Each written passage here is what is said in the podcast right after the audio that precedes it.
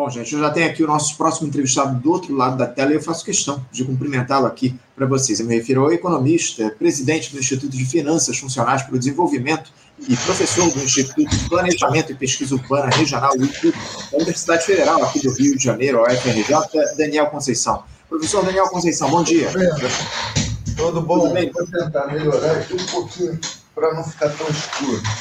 Nada, sem problema. A, a, a, gente entende perfeitamente esse problema com a luz. Eu tenho aqui constantemente um problema com essa questão da luz, ô Daniel. Melhorou muito. Te agradeço ah. a tua presença, o teu esforço aí para melhorar a iluminação do nosso papo. Para a gente falar aí, ô Daniel, a respeito aí de umas questões, de questões aí que são importantes na, na, que diz respeito à economia do nosso país, né, ô Daniel? Porque depois dessa discussão do novo arcabouço fiscal vai se encerrando lá no Congresso Nacional, ainda que falte a Câmara ratificar né, as mudanças no texto aprovado pelo Senado, com a retirada do Fundeb, dos recursos para ciência e tecnologia, do limite dos gastos, um tema que vai avançando entre os parlamentares dessa vez é a reforma tributária, né, Daniel? O relator da proposta lá na Câmara, o deputado Agnaldo Ribeiro, do Progressistas da Paraíba, divulgou na última quinta-feira a versão preliminar do seu substitutivo, que é considerado aí o passo inicial para as discussões no Legislativo. Isso quer dizer que o texto ainda poderá sofrer alterações. Ele contempla, entre outros, e o texto do, do relator, Daniel, um imposto sobre valor agregado, o IVA dual, ou seja, um tributo para o governo federal e outro para os estados e municípios. O IVA dual, um, junto com o imposto seletivo sobre cigarros e bebidas alcoólicas, substituirá cinco impostos que existem atualmente. São eles o ICMS, que é um imposto estadual, o PINCH, o COFINS e o IPI, que são impostos federais, e o ISS, que é um imposto municipal. A proposta, o Daniel, também traz alíquotas menores para as áreas de saúde, educação, transporte público coletivo e para a cesta básica, entre outros. Essa proposta de que a proposta de que esses produtos e serviços com benefício paguem metade da alíquota geral, que está estimada em 25%. Também há margem para a concessão no futuro do chamado cashback, ou seja, a devolução de impostos para as classes de renda mais desfavorecidas. Enfim, eram propostas, o Daniel, já esperadas aí nesse relatório. Inclusive, nós chegamos a fazer um debate aqui no programa recentemente para discutir essas primeiras movimentações em relação à reforma tributária, mas eu queria a sua avaliação, Daniel. Eu imagino que você tenha tido acesso aí a essa proposta do deputado Agnaldo Ribeiro, que deve ser votada na próxima semana em plenário. Dentro dos limites dessa reforma, Daniel, que não toca nas desigualdades, na cobrança de impostos que há no nosso país, o texto está de bom tamanho na tua avaliação? Não, eu, eu acho que a, todo o debate sobre a questão tributária, para mim, está tá muito mal feito. É, e é, inclusive, é uma consequência muito direta do debate mal feito sobre a questão fiscal. Né? Então, o arcabouço fiscal foi elaborado em cima de princípios totalmente ultrapassados e incorretos sobre como funciona um governo é, em uma economia monetária onde a nossa moeda é uma dívida pública. Né? A gente parece não ter compreendido isso bem nem durante a pandemia, quando os limites para a política fiscal se tornaram, obviamente, né, políticos e não fiscais. É, mas ainda assim não houve um aprendizado, talvez porque as forças que determinam o que o debate, né, como o debate vai se desenvolver, não permitiram que esse debate avançasse, e aí veio um é, arcabouço fiscal que nos obriga a condicionar né, a, a, a capacidade de realizar gastos. Na verdade, não é a capacidade que está sendo condicionada, né, é a autorização para realizar gastos do governo se torna condicionada ao desempenho da política tributária, que não deveria ter absolutamente nada a ver em termos de condicionantes. São operações totalmente independentes. O quanto você arrecada não determina o quanto você pode gastar, exceto quando você se impõe essa obrigação na forma de lei, que é o que o arcabouço fiscal acaba fazendo. Ele diz: olha, é, a partir do resultado da nossa arrecadação, nós vamos estabelecer os parâmetros é, de autorização para política de gasto. E aí isso nos obriga a buscar uma política, uma reforma tributária que, na melhor das hipóteses, amplie né, a, a, capacidade de arrecadação do Estado, mas que pelo menos não a reduza, né? E é um pouco o que acabou contaminando aí a proposta, porque ela, ela primeiro, parte de um diagnóstico que eu acho um pouco é, infantilizado, que é a ideia de que o nosso grande problema é a complexidade do sistema tributário. Eu acho isso um pouco bobo, né? Se dizer, ah, os brasileiros é, têm muita dificuldade de lidar com a sopa de letrinhas dos nossos impostos. E aí o que você acaba fazendo é criando um novo imposto, né, baseado num princípio supostamente mais moderno de imposto sobre valor adicionado, que é, divide melhor, supostamente, a incidência dos impostos a partir do, da diferença né, entre o preço final e o custo para cada comprador. Então, você vai sempre na compra final e observa ali só a, a, a diferença do que foi adicionado em cada etapa. Né, um princípio razoável, mas é, você substitui né, uma sopa de letrinhas de um lado com o, o IBS, é, né, e do outro lado você também tem o, a contribuição também sobre bens e serviços, uma, uma tentativa de reduzir o tamanho né, da, da, da, da, estrutura tributária, mas no final das contas é, ainda vai exigir que o, o, o, né, o pagador de imposto lide com um custo adicional né, nas suas né, nas operações, daí, principalmente com bens e serviços, né, que é o que está tá mais é, sendo tocado por essa reforma, né? não é uma reforma, inclusive a gente, você já menciona, não é uma reforma que vai em cima de desigualdade de riqueza, né? e, e uhum. busca alterar a, a, a, estrutura de impostos sobre propriedades, é uma reforma que vai em cima de, de, de, de, de valores adicionados, né? então, da, da, da, produção em si de bens e serviços e da, da sua compra final, e isso gera né, um preço que aí pode é, ser usado como base para é, uma cobrança de impostos. Né? É, mas o desafio adicional para o governo né, é manter a, a, o volume de arrecadação que ele né, se obriga a, a, usar como condicionante da sua capacidade, da sua possibilidade de gastos. E aí a gente não pode atacar as questões mais é, urgentes, né? Porque, como você falou, o nosso problema, primeiro, não é a complexidade. Né? Eu acho que o grande problema da estrutura tributária brasileira é a, a sua desigualdade, né? O tratamento que ele dá muito mais agressivo, muito mais é, é, arrecadação que incide muito mais sobre as pessoas mais pobres, porque o tipo de, de operação, o tipo de, de é, comportamento econômico que acaba gerando é, tributos, obrigações tributárias ao consumo, né? porque a, a, compra de bens finais, e aí, nesse sentido, né, que quem usa mais da sua renda para consumir acaba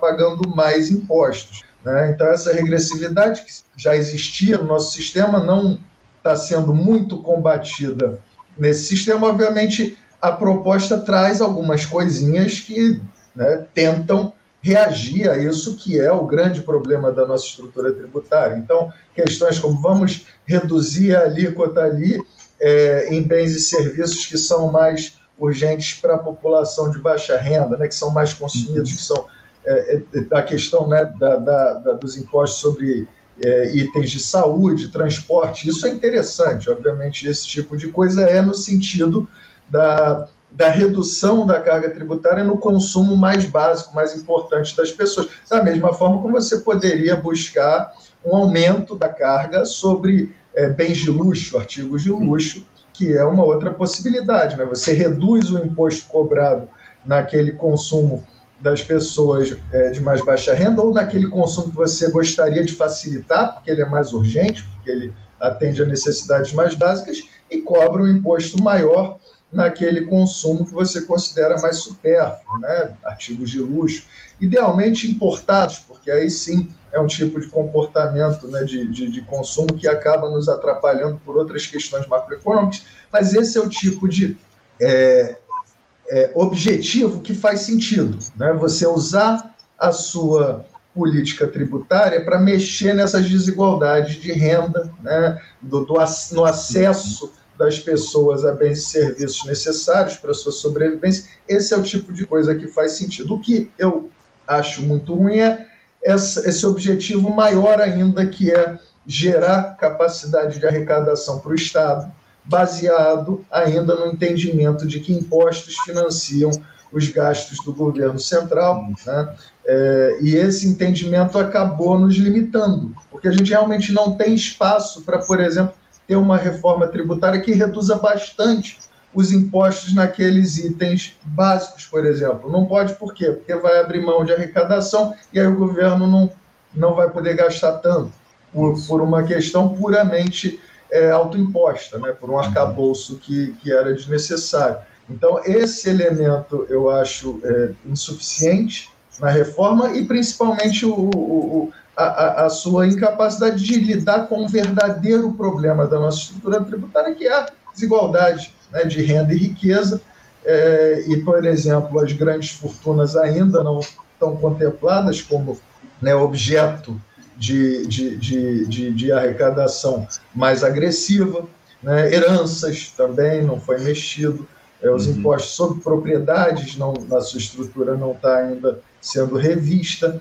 Então, essas, essa mudança no sentido de simplificar e modernizar eh, os impostos sobre bens e serviços, acho ainda muito, muito pouco suficiente eh, e ainda contaminado por esse elemento, que não nos deixa ser mais eh, funcionais, no sentido de uhum. buscar resultados verdadeiramente é, bons para a economia e para a população brasileira.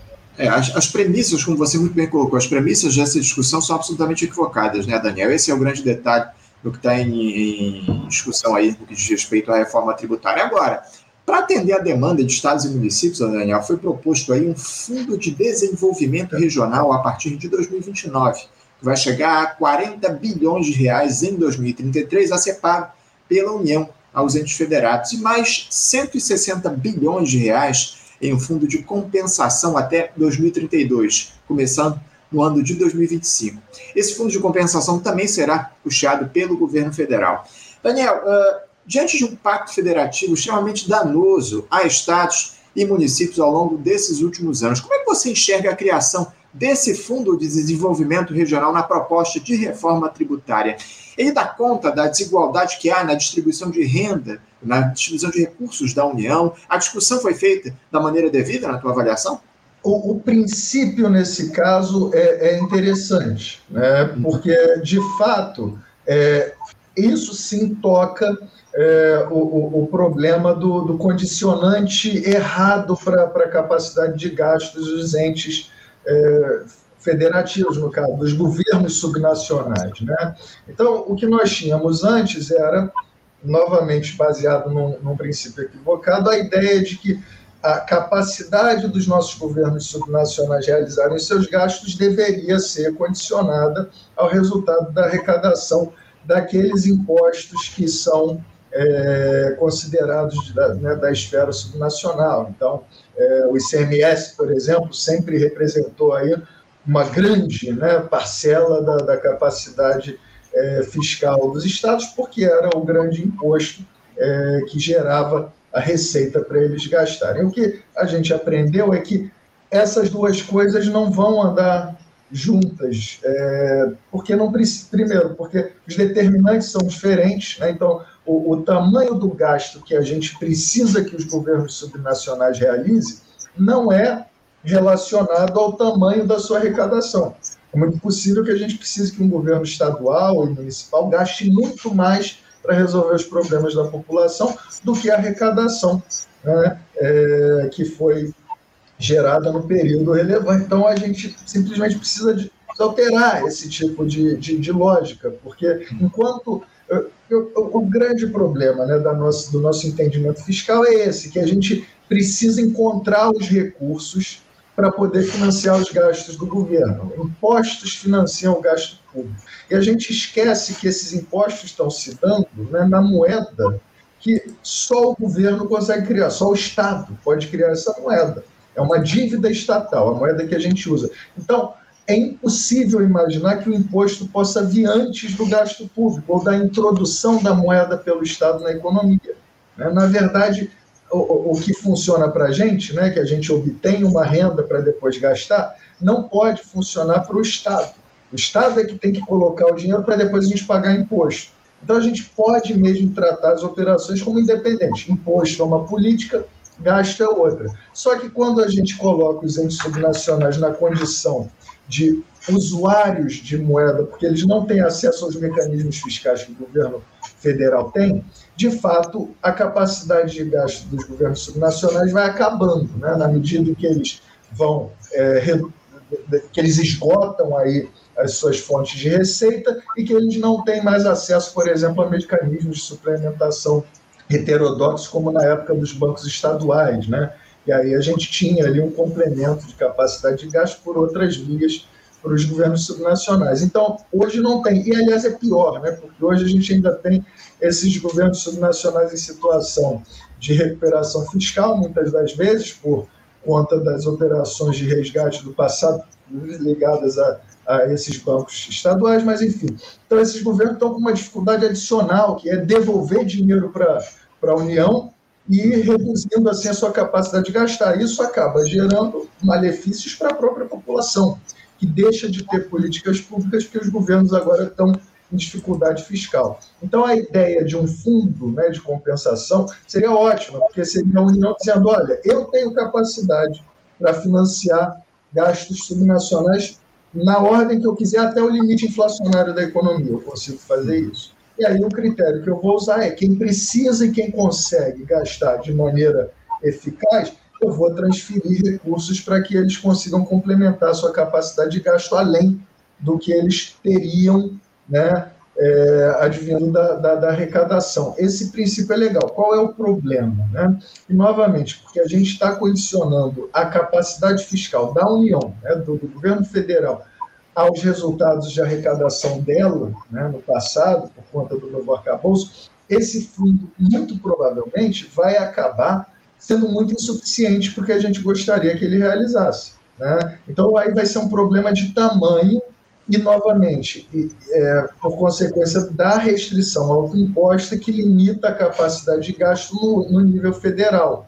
Então, a capacidade do governo federal de compor esse fundo vai ficar muito reduzida e a gente vai, vai acabar frustrado né, num princípio que poderia ser muito interessante, que é essa ideia de deixar de impor aos governos subnacionais só a sua capacidade de gastar condicionada à, arrecadação dos impostos que lhes cabem, né? até porque os impostos vão ser revistos realmente é, e, e, e, reduzindo ali a, a, a, arrecadação desses estados. Então a ideia é, bom, já que eles vão perder nessa reforma, vamos compensar por lado desse, desse fundo, mas o fundo precisa ser generoso, né, para a gente dar conta das políticas públicas que a gente precisa. Muito bem colocado. A gente precisa tocar nesse ponto na discussão da reforma tributária. Você falou sobre esse tema na tua última resposta no que diz respeito à emissão de moeda pelo Estado brasileiro. A gente é uma questão que a gente fala muito ao longo dos últimos tempos aqui no nosso programa. A gente defende que o governo central emita moeda no nosso país, algo que é uma atribuição única e exclusiva aí da, da União. Como é que você vê essa possibilidade aí diante dessa gestão Lula que está colocada, o, o, Daniel, e da correlação de forças que existe? Você vê alguma possibilidade do, do governo central, do governo federal emitir moeda ao longo dos próximos anos aí para dar conta de tantos problemas que estão colocados aqui na nossa economia?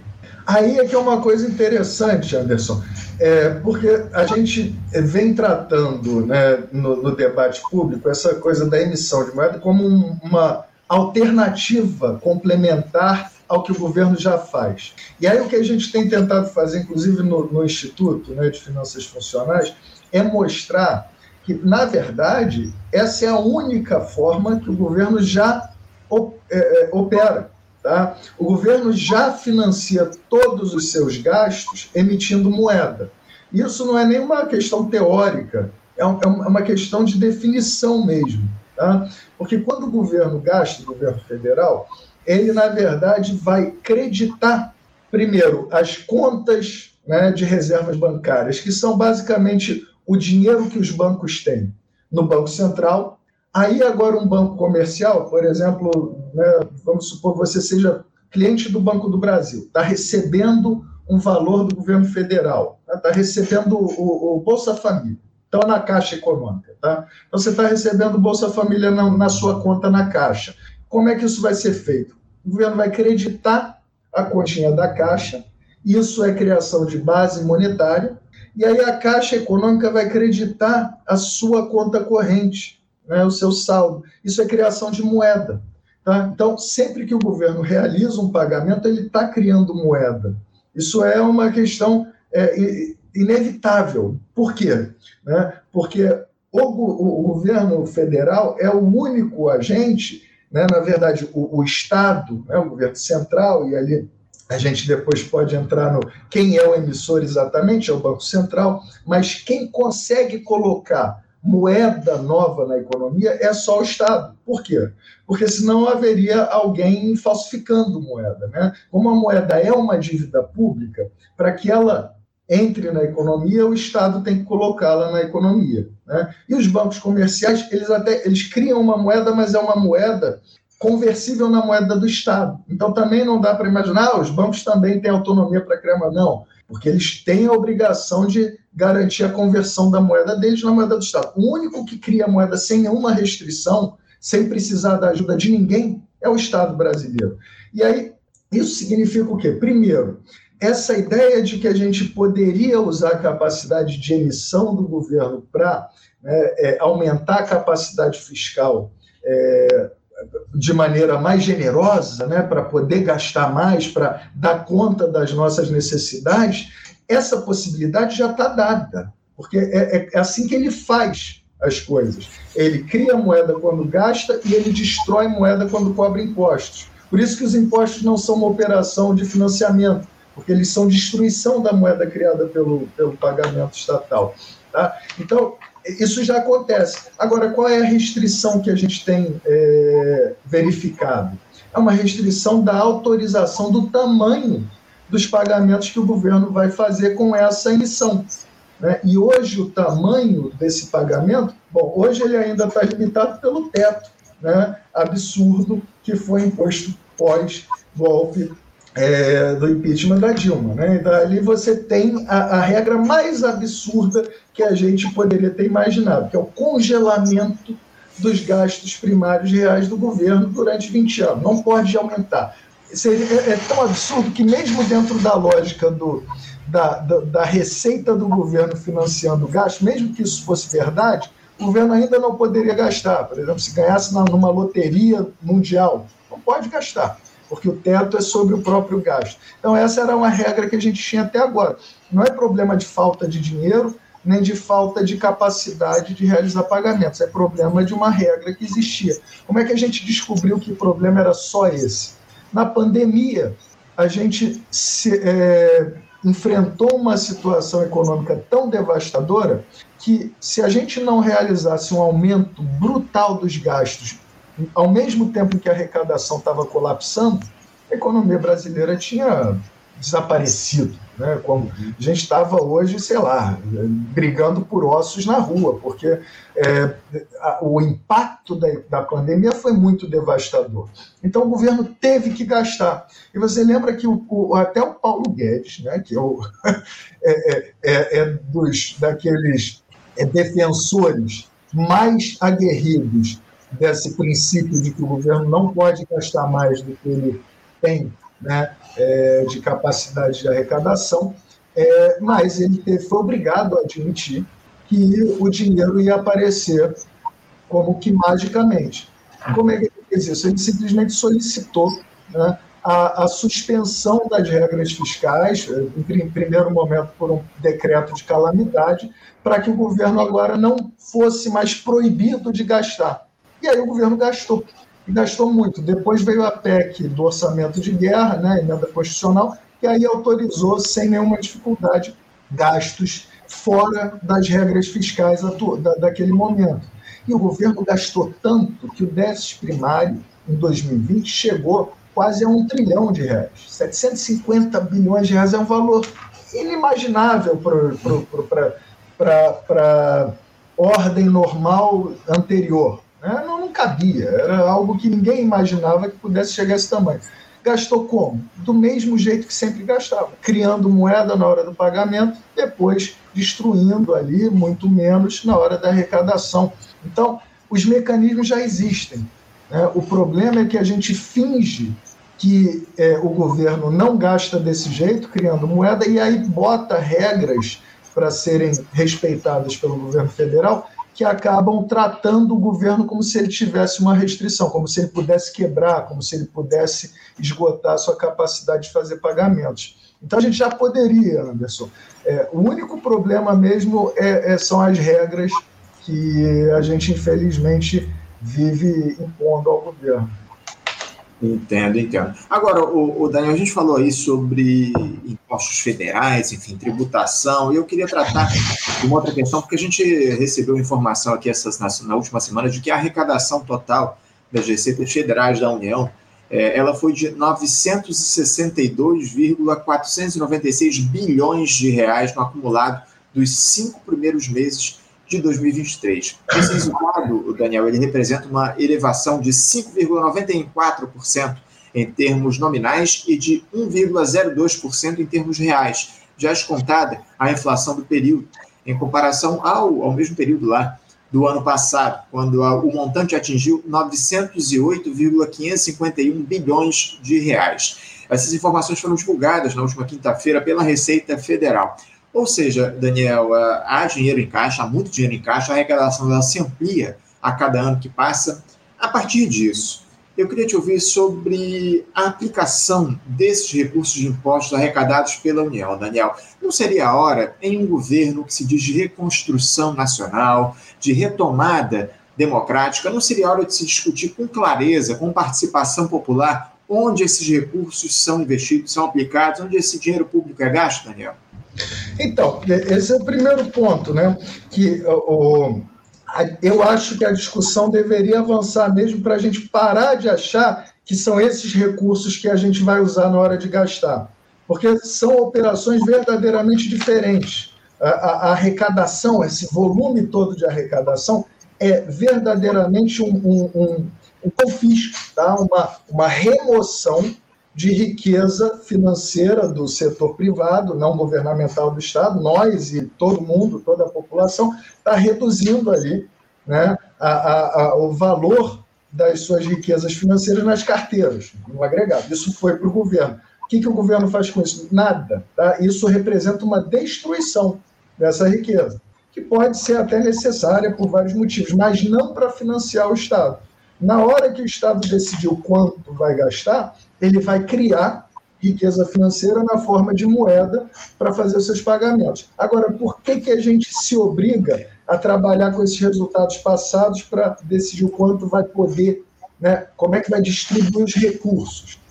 Porque a gente trabalha com essas regras que condicionam o resultado da arrecadação aos pagamentos. Então, você diz, você pode gastar se você tiver arrecadado X. Hoje o arcabouço fiscal vai dizer. Aí por que, que isso é importante, esse resultado que você deu? Porque, por exemplo, sobre o arcabouço fiscal, para eu poder aumentar os gastos do, primários do governo, eu vou ter que verificar um aumento também na arrecadação. Né? Senão eu não vou poder autorizar o governo a gastar mais, independente do que seja bom para a economia. Né? Pode ser que a gente tenha muita capacidade ociosa na economia e que a economia, de fato, precise e funcione melhor com um aumento de gasto do governo. Mas eu vou dizer, mas não pode, está proibido. Por quê? Porque o resultado da arrecadação foi menor do que o que autorizaria você a aumentar o gasto em até 2,5% reais. Né? Então, é, é, e, e olha só, aí você tem que olhar para a arrecadação, pegar 70% do aumento da arrecadação e praticar nos gastos até o limite de 2,5 e né, com o mínimo de 0,6. Isso é, assim, uma, é uma condicionalidade totalmente arbitrária. Né? De onde veio isso? Ah, da cabeça dos caras. Por que 2,5? Porque a gente acha que é o teto de uma economia como o Brasil. Como é que você sabe? Ah, não sei. É, entendeu? É, é e, assim, os princípios teóricos disso aí são muito questionáveis, né? de estabelecer um teto de 12 mil para o aumento dos gastos climáticos. Mas é, é, a gente fica preso nesse debate. biruta, de dizer, ah, eu vou ter que olhar para a arrecadação para discutir como distribuir, que é um pouco como a nossa estrutura tributária nos obriga a trabalhar. Né? Tem um monte de condicionantes ainda dizendo, olha, se o imposto X né, tiver um certo comportamento, eu vou poder usar para a saúde. Né? Se imposto Y, a contribuição tal tiver um comportamento, eu vou poder aumentar, né, vou poder financiar a previdência. Esse é o tipo de lógica que é totalmente desnecessária e só atrapalha a gente a fazer aquilo que funciona bem para a economia. Porque o que eu deveria estar né, tá fazendo é olhando, bom, é, quais são os gastos do governo que eu preciso realizar né, é, para que a nossa economia funcione bem e para que a população esteja bem assistida em termos de bens e serviços públicos para atender suas necessidades básicas. Esse é, é, isso é que deveria me orientar na hora de decidir o gasto. E aí eu digo, olha, a gente está precisando investir em saúde, né? Vamos gastar? Vamos. Aí qual é o cálculo que eu tenho que fazer para estabelecer um limite, né, eventualmente? Não é a arrecadação passada. O que deveria estar tá me, me, me orientando para definir qual é o limite do quanto eu posso gastar é o, o, espaço produtivo que eu tenho para atender essas demandas novas que o governo vai criando. Porque na hora que, por exemplo, vamos um exemplo muito simples, quero construir mais hospitais. Preciso de quê? Preciso de insumos né, para construção civil e mão de obra. Né? Então, no limite, eu sei que eu vou estar demandando essas coisas. Só que não é só isso, porque no momento que eu começar a comprar né, insumos para construção civil e mão de obra, eu vou estar colocando renda que vai ser usada por essas pessoas também para comprar outras coisas. E aí eu começo a perceber, opa, estou exagerando. Qual é, o, qual, qual é o, indício de que eu estou exagerando? Quando eu percebo que aqueles, né, que aqueles insumos estão começando a ficar caros demais, que eu estou começando a gerar inflação por conta da injeção de demanda exagerada que eu estou colocando. Esse é o norte para o governo planejar o seu gasto não o resultado da arrecadação. Você quer ver um, um exemplo interessante de como a gente é, atropela esse debate e, e, e, se preocupa com as coisas erradas? Durante a pandemia, a gente fez um debate que ainda bem que resultou uma política de auxílio emergencial que ficou, né, acabou sendo interrompida por é, perversidade e estupidez governamental, mas que pelo menos deu conta ali daquela situação extrema que eram pessoas, uma parcela muito grande da população, sem renda nenhuma, né? e precisando sobreviver durante a pandemia, no momento em que precisava ficar em casa para não morrer de Covid. Né? Então, esse, esse era o, o, o, o, essa era a urgência. E aí, a solução que se deu muito bem foi auxílio emergencial para essas pessoas. Só que o, o cálculo desse auxílio em todo momento por parte do governo foi condicionado por essa visão de que, mas a gente não tem de onde tirar o dinheiro. Né? Essa uhum. mentira. O governo inicialmente falou, vamos dar 200, 200 reais para resolver essa situação com auxílio emergencial, que era um, uma ninharia. Né? Uhum. Se a gente fosse colocar 200 reais para cada brasileiro sem renda, sobreviver na pandemia e manter a demanda pelos bens e serviços é, é, essenciais que a gente precisava continuar produzindo, a gente estava ferrado, a economia ia colapsar. Então, 200 era muito pouco. Mas a gente não fez um cálculo para descobrir, tá bom, 200 é pouco, mas qual é o limite? Né? Será que dá para dar mil? Será que dá para dar dois mil? Uhum. Porque a gente não, não seguiu por aí para saber se havia um valor exagerado que poderia sim produzir pressões é, inflacionárias pelo lado da demanda seriam é, no momento em que a, a, a, o choque inflacionário pelos custos já era muito, muito preocupante. Então a gente não fez esse cálculo, não fez esse debate. Né? Ninguém, talvez fosse até o caso daquele dos 600 né, combinados em certos momentos serem exagerados, a gente não sabia. Né? Porque, é, infelizmente, a gente estava só preocupado com de onde vai vir o dinheiro, será que eu vou quebrar o, o, país? Né? Então, esse é o tipo de coisa que tem que mudar. O norte para planejar os gastos públicos é, é, é essa é esse planejamento sobre para onde vai ser criada a demanda e será que a nossa economia é capaz de dar conta dessa demanda nova. É isso que, isso. é relevante. Essa é a discussão que tem que se dar. Daniel, eu, eu tinha assunto aqui para a gente continuar por muito tempo, mas eu estou com o meu tempo mais do que esgotado, já ultrapassei muito é. aqui no nosso tempo de entrevista. Eu quero agradecer demais a tua participação com a gente nesta segunda-feira, conversando a respeito da questão da economia da reforma tributária, um tema fundamental e que a gente certamente vai continuar analisando aqui no nosso programa. Me conta com a tua participação aqui no Faixa Livre, tá bom, Daniel? Muito obrigado aí pela tua presença. um bom dia para você, um abraço, uma boa semana. Conversamos aqui com Daniel Conceição. Daniel, que é professor, economista é presidente do Instituto de Finanças Funcionais para o Desenvolvimento e professor lá do Instituto de Planejamento e Pesquisa Urbana e Regional da Universidade Federal do Rio de Janeiro, IPUR, da UFRJ, tratou aí dessas questões relativas à economia, que é um tema fundamental que a gente trouxe no programa de hoje com a participação do Daniel aqui no Faixa Livre. Você, ouvinte do Faixa Livre, pode ajudar a mantê-lo no ar.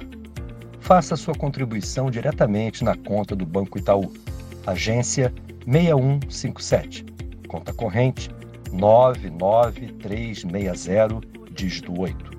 Esta conta encontra-se em nome do Sindicato dos Professores do Município do Rio de Janeiro e região, o Simpro Rio, uma das nossas entidades patrocinadoras, mas seus recursos são destinados exclusivamente para o financiamento do nosso programa. Você pode fazer sua doação de qualquer valor, utilizando também a nossa chave Pix, que é ouvinte@programafaixalivre.com.br. Sua contribuição é fundamental para a manutenção desta trincheira progressista no ar.